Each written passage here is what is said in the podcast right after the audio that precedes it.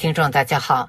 第十九届杭州亚运会周六晚开幕，让我们用南宋诗人林升的《题临安邸》一诗聊表祝贺。这首诗曾被杭州官媒用来配合亚运会宣传，并获得《人民日报》等一众党媒的转载。尽管这是一首众所周知的亡国诗，但不得不说，用来描述在经济崩溃、民不聊生、国运衰败、众叛亲离、四面楚歌之际，国君重金打造盛世荣景、万邦来朝的假象的当下，十分贴切。南宋诗人这样写道。山外青山楼外楼，西湖歌舞几时休？暖风熏得游人醉，只把杭州作汴州。早前看到一位网友发帖这样写道：“备受期待的第十九届杭州亚运会即将拉开帷幕，但背后的经费投入却引发了全球范围内的震动。杭州亚运会筹备期间，已经投入高达两千两百四十八亿元人民币，用于城市基础设施建设，其中场馆建设就耗资一百零一点九亿人民币。”这一数字让人瞠目结舌。然而，更令人震惊的是亚洲奥林匹克理事会的报告。报告揭示了一个令人咋舌的现实：杭州亚运会的总收入只有一百亿元人民币，远远少于支出。这意味着杭州亚运会将以巨亏落幕。杭州亚运会开幕前夕，中共总书记习近平赴浙江绍兴市考察，并到枫桥经验陈列馆重温枫桥经验诞生经历，缅怀那个与人斗其乐无穷的法西斯集权暴政时代，立即引发社交平台热议。网友蔡胜坤发帖说：“习近平高调视察枫桥陈列馆，绝对经过深思熟虑。”上。上任之初，他就高度肯定枫桥经验。二零一三年，在纪念毛泽东批示枫桥经验五十周年之际，习近平批示要坚持和发展枫桥经验。这是时隔五十年后又一次由中共最高领导人对臭名昭著的枫桥经验做出充分肯定。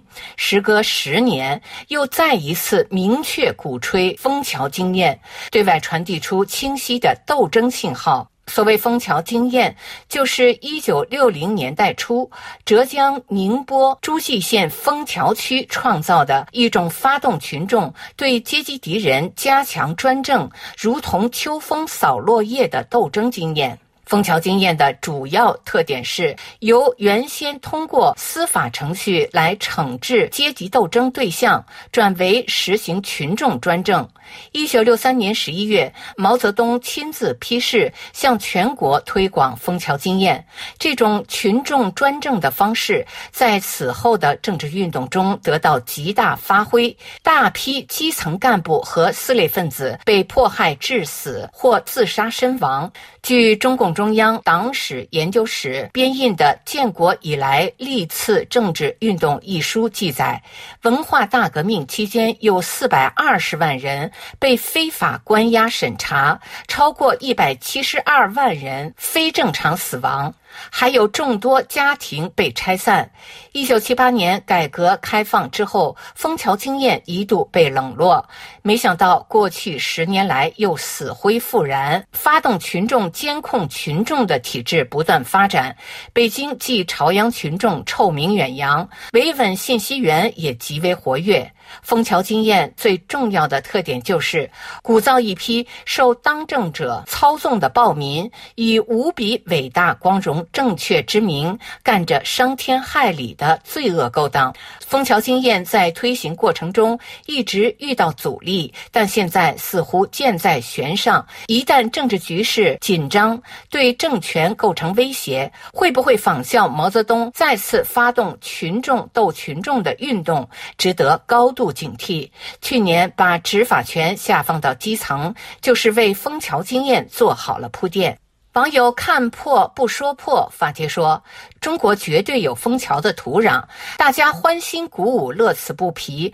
而这又恰恰是习总愿意看到的。”网友 C T 发帖说：“白卫兵入室消杀、打砸抢、抓不戴口罩的人，肆意羞辱、殴打的时候，就是枫桥经验啊。”网友向阳法帖说：“一个民族最大的悲哀，不是曾经被车轮碾过，而是还没有爬起来，又听见倒车的声音。